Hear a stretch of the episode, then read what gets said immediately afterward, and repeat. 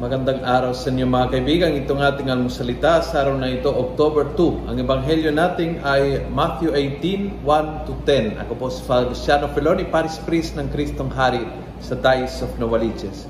Sabi ni Jesus sa ebanghelyo, See that you do not despise one of these little ones.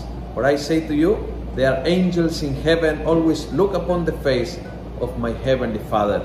Maganda po, binigay ni Jesus na uh, parang uh, mga katangian ng taong dakila. So, pag mong hanapin yung, yung, yung mga unang lugar, humble yourself, paanong tinatanggap ang mga taong maliliit. At ngayong ikaapat is, huwag mong i-despise, huwag mong paliitin pa, huwag mong api-apihin pa, huwag mong apakan, huwag mong imata pobre ang taong maliit.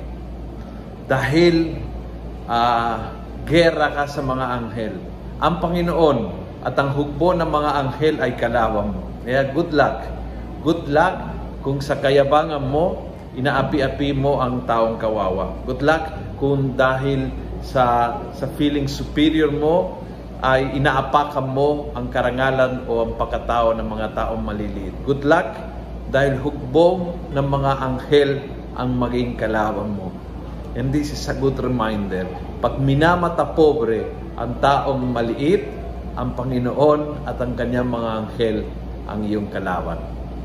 Kung nagustuhan mo ang video ito, pass it on.